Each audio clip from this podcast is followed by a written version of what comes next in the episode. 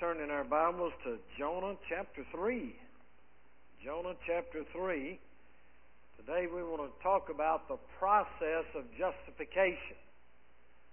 The process of justification. So far, we've studied, as we started out in the first lesson, we had an overview of the whole book of Jonah, and then a call that was revealed in Jonah's life and then a common rebellion where he rebelled against God, and then a countering rebuke where God rebuked him, then a, chast- a chastisement revival.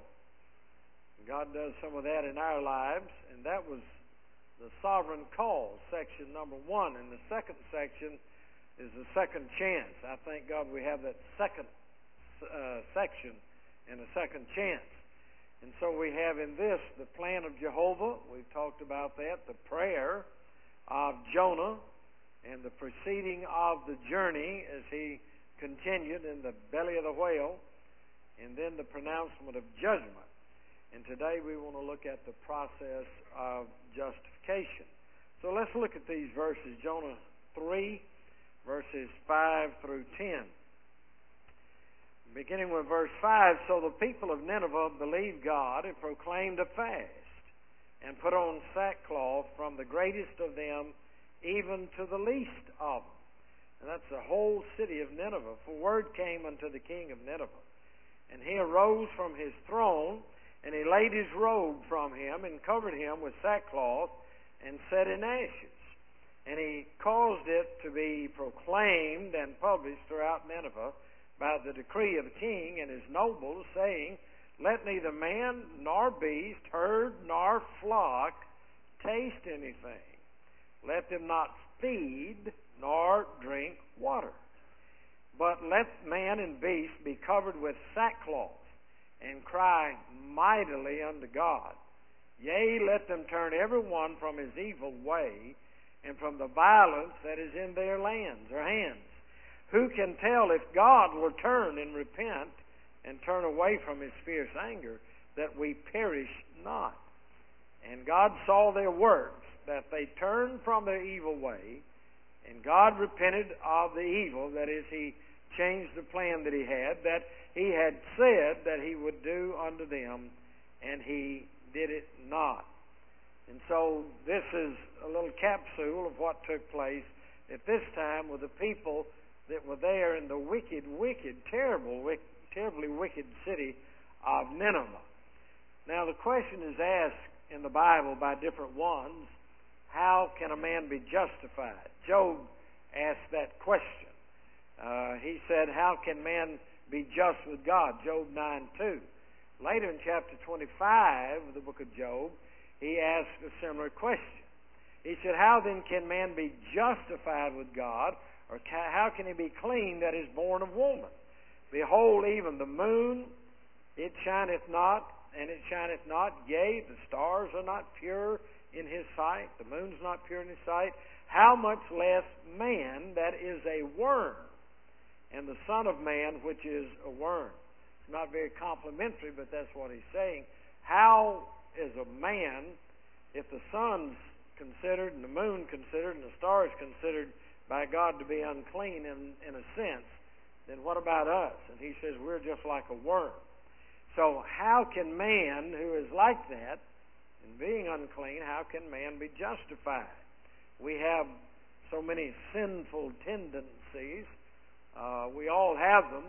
You remember what the Apostle Paul said. Let me read some of those verses where he had a real uh, problem and dealt with this idea uh, and the problem of the flesh. He said in Romans 7:14, "For we know that the law is spiritual, but I am carnal, sold under sin.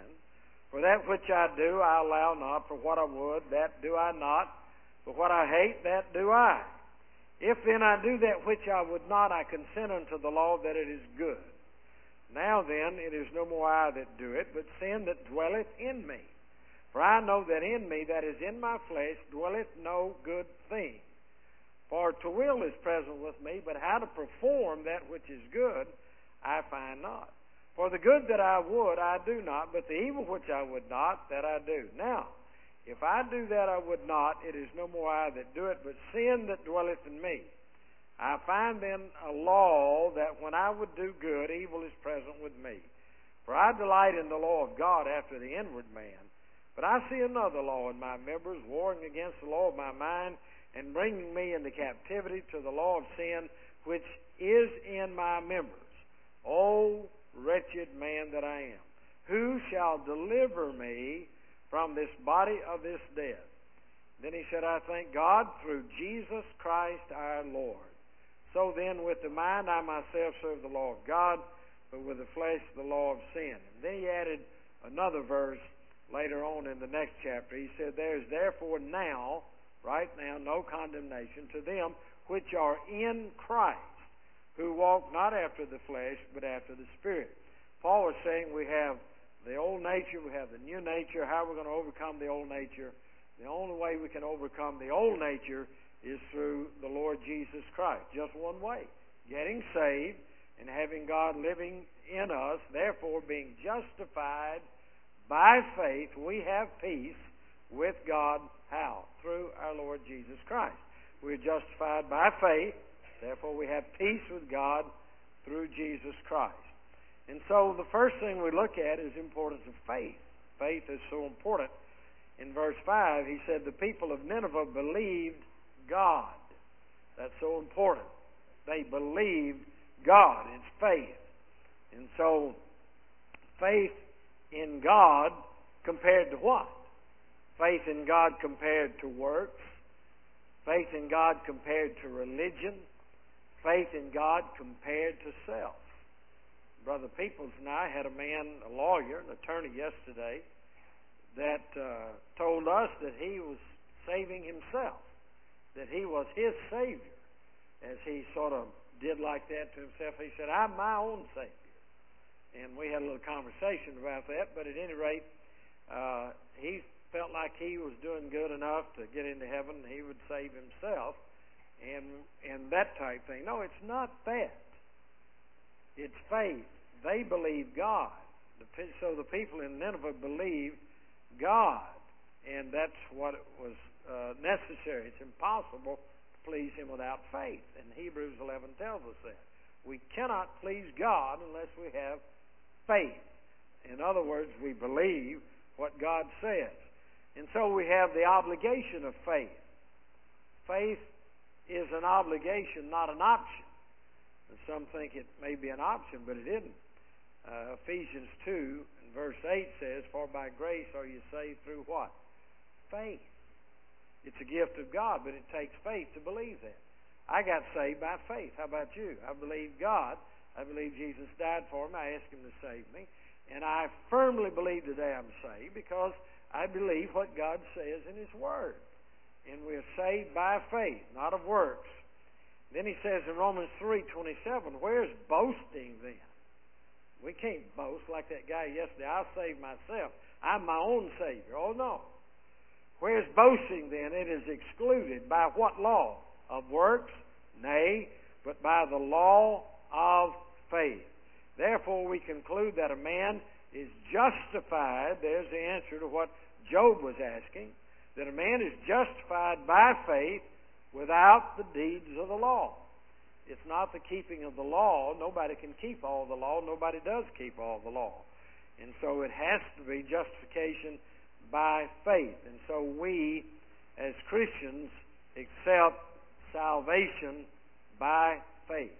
And that's how we became Christians. That's how we were justified. And so Philippians tells us in in uh, chapter three and verse nine these words, and be found in Him, be found in Christ, not having mine own righteousness, Paul said, which is of the law, but that which is through the faith of Christ, the righteousness which is of God by faith. And if anybody had any reason to brag on keeping the law and trying to do good, it was the Apostle Paul. There'd be very few people in our culture today who could be trying to live as holy as Paul was, and yet Paul was lost. Even though he was a member of the Sanhedrin, even though he kept a log on all of what he was doing mentally and went down a list to try to do the right things, he still says that he had to be justified by faith, not by the keeping of the law. And so we need to do that. Now, when we get justified by faith, we can say, well, I, I have no problem with that. I'm saved by faith. I know I'm saved by faith, and I have faith in the finished work of Christ. But here's the question for us after we get saved. Do you live by faith? We get saved by faith, but do we live by faith? Do we really trust God like we should trust God? Luke 18:8. Nevertheless, when the Son of Man cometh, shall he find faith on the earth? Uh, Dr. Criswell used to say he was pastor of First Baptist in Dallas for many, many years, and he used to say he didn't think many people would be missing at the rapture because of that verse of Scripture. When Christ comes, will he find faith? He felt like that there'd be so few Christians when the rapture takes place that it really won't have an impact. Uh, the cars wrecking, the planes crashing, and all that. I don't know, but the, the, the question is asked, will he find faith? And, and I tell you, there's a very little of it around in our whole culture today. There may be some of it among the Christians, but in the whole culture, it's it's a lot of other things. There are a lot of other things besides faith. And so the Bible tells us, 2 Corinthians 5 7, we should walk by faith, not by sight. Do you walk by faith or sight? Do you have to see it? Do you have to touch it? Do you have to figure it out? Do you have to rationalize it before you do it? That's the way a lot of people do with different things that God has asked us to do in the Christian life. Paul says in Romans 14:23, "And he that doubteth is damned if he eat, because he eateth not of faith. For whatsoever is not of faith is sin." He was dealing with an issue of whether you should eat meat that was offered to idols. And he said some of those folks cannot do that because they came out of idolatry and they're not going to go down to the meat market and buy the food that was just offered to an idol because they can't eat it by faith. They can't eat it with a clear conscience believing it's God's will. But faith is the principle that you and I ought to live by. And so we need to ask the question every once in a while, and it's a good one to ask right now. What is there in your life today that is not of faith? What is in your life today that is not of faith? Think about that question. Is there anything in your life that's not of faith? We always want to see it and, and know it, figure it out before we do it. But it ought to be by faith. Doesn't matter whether it's salvation or whether it's separation or whether it's stewardship. Some people have a problem with that. Or whether it's our service, thinking we can't be used of God when really we can be because He's promised we can be.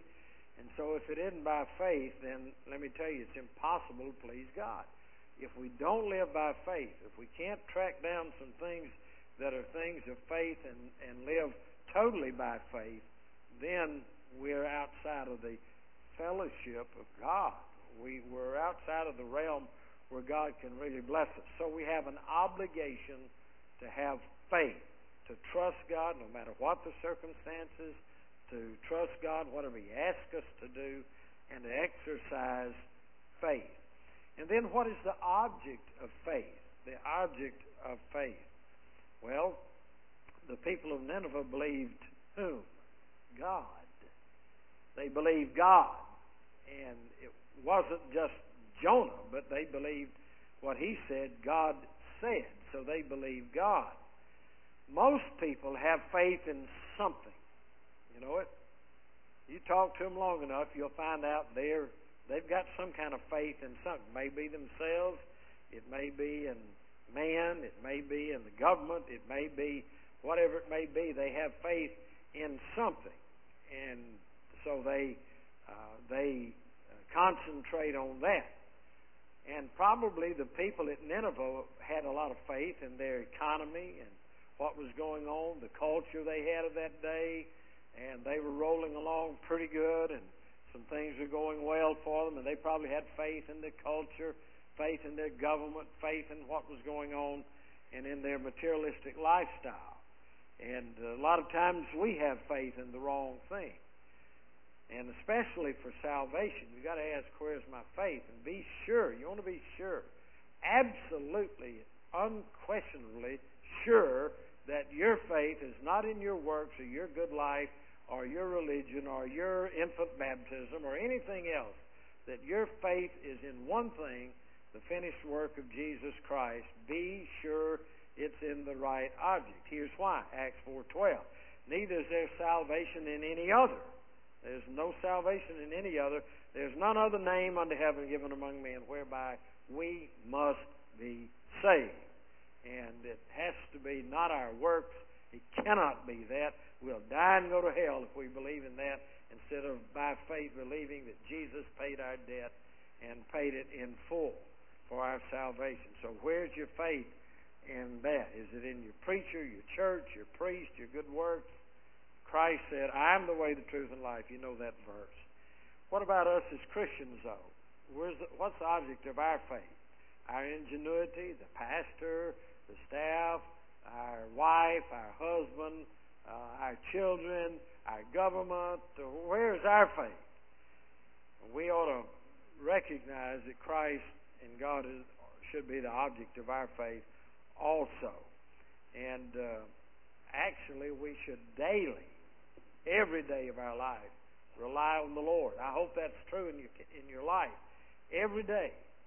Not just once in a while, not just when we have big trouble, not just when things go really wrong and south on us, but every day of our lives. Every day to have faith and rely on God. I'm the vine, you're the branches. He that abideth in me, I in him, the same bringeth forth much fruit. And then here's the key, the clincher of that whole thing. And he says it this way For without me, you can do nothing. You couldn't take your next breath if God didn't want you to, neither could I. And he said, Except the Lord build the house, they labor in vain that build it. Except the Lord keep the city, the watchman waketh but in vain. Doesn't matter if the, if the watchman wakes up and says, Here comes the enemy, here comes the enemy. If we're not trusting in God and depending on God and relying on God, then it's not going to make any difference. So we uh, we don't need to be so proud as to say that I did it. I did it my way. The song, who was it? Frank Sinatra, I guess, saying, "I did it my way."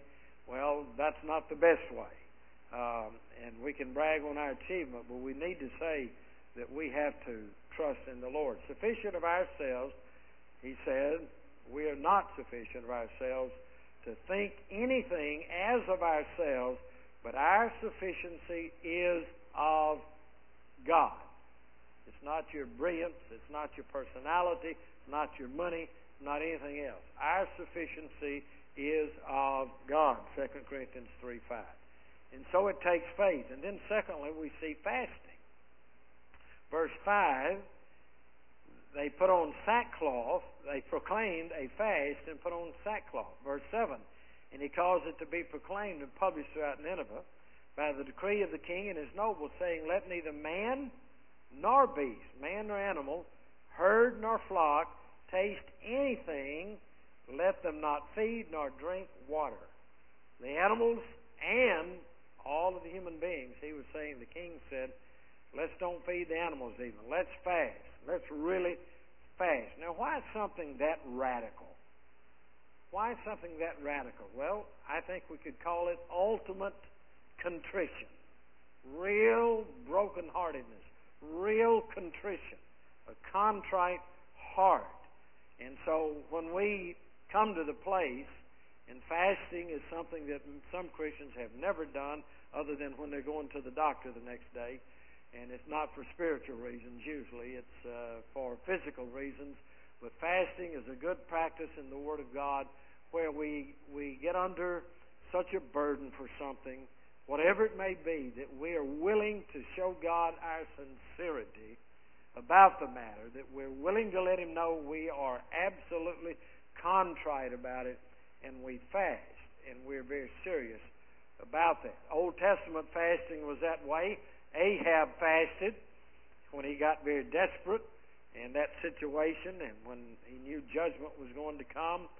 and he fasted. In, in 1 Kings 21, 27, came to pass when Ahab heard these words, he rent his clothes, tore them off, and, and put sackcloth upon his flesh, and fasted, and lay in sackcloth and went softly.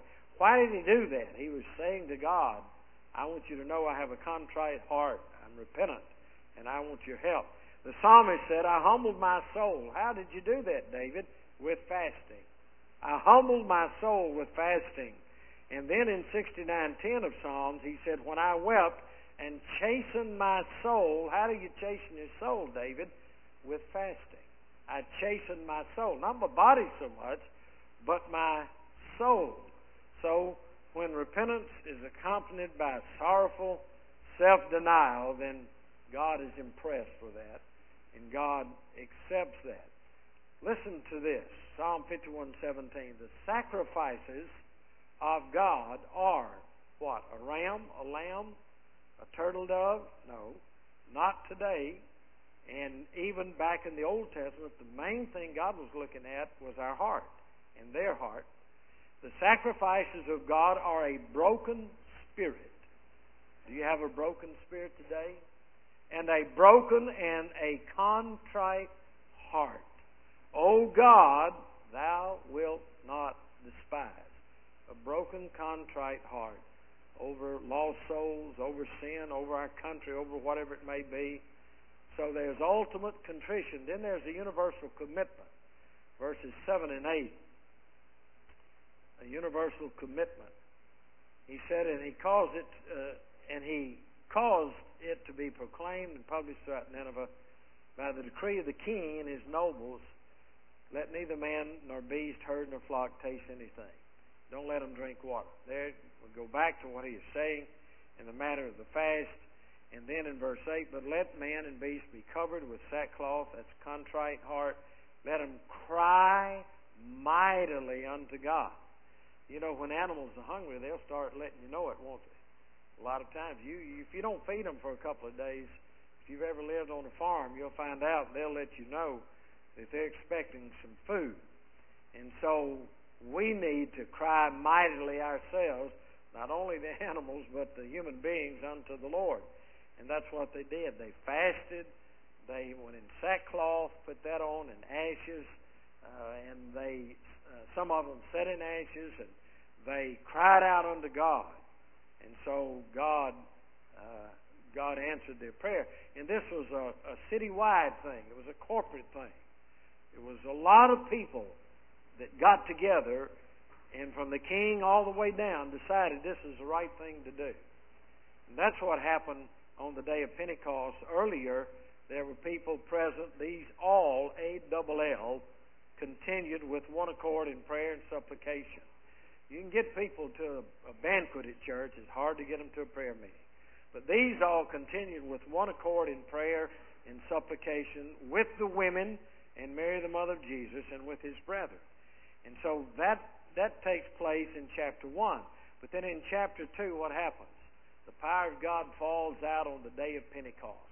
Because a group got together and prayed, the power of God fell out on them. And there was a universal commitment.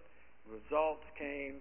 And when we have a universal or a togetherness, a commitment, then things are going to happen. Things are going to change.